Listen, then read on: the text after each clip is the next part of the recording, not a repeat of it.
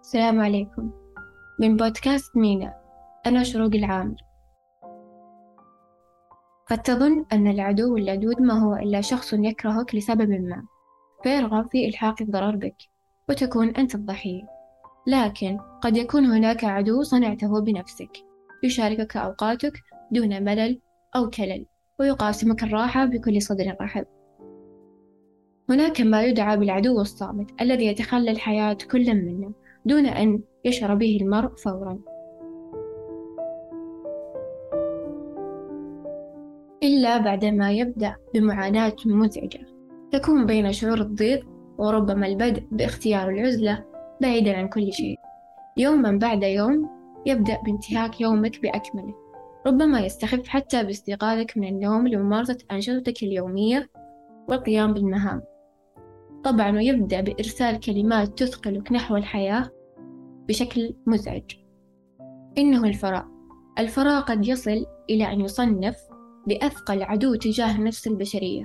فحسب الجمعية الأمريكية لعلم النفس غالبا ما يشتكي الناس من كونهم مشغولين للغاية ويعبرون طبعا عن رغبتهم في المزيد من الوقت. ولكن هل المزيد من الوقت مرتبط بالفعل بمزيد من السعادة؟ حسب تحاليل الباحثين للبيانات من واحد وعشرين ألف وسبعمائة وستة وثلاثون أمريكيا شاركوا في استطلاع قضاء الوقت عامي 2012 و 2013 وقدم المشاركون وصفا مفصلا لما فعلوه خلال الأربع وعشرين ساعة السابقة مشيرا إلى الوقت من اليوم ومدة كل نشاط. طبعا وأبلغوا عن شعورهم بالرفاهية بحكم ما فعلوا وجد الباحثون أنه مع زيادة وقت الفراغ تزداد الرفاهية أيضا. لكنها استقرت عند حوالي ساعتين. ثم بدأت في الانخفاض بعد خمس ساعات. يدل ذلك طبعا على أنه لا إفراط ولا تفريط بين وقت الانشغال والفراغ. فحتما النفس البشرية تواقة للراحة والفراغ دون القيام بعمل شاق وما إلى ذلك.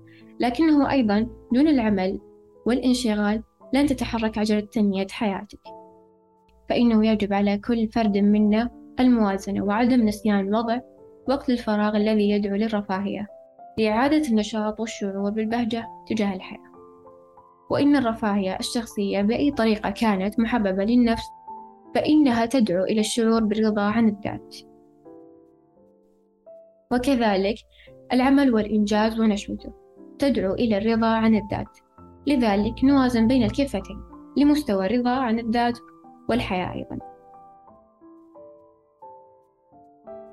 دون فظاظة الفراغ المزعجة التي تنقلب عكسا على النفس وتؤذيها وتسمح للمشاعر المزعجة التبدد بداخلنا وبين كفة الإنجاز والعمل والمثابرة التي هي جوهر للحياة وبستان نجني ثماره بعد كل إنجاز.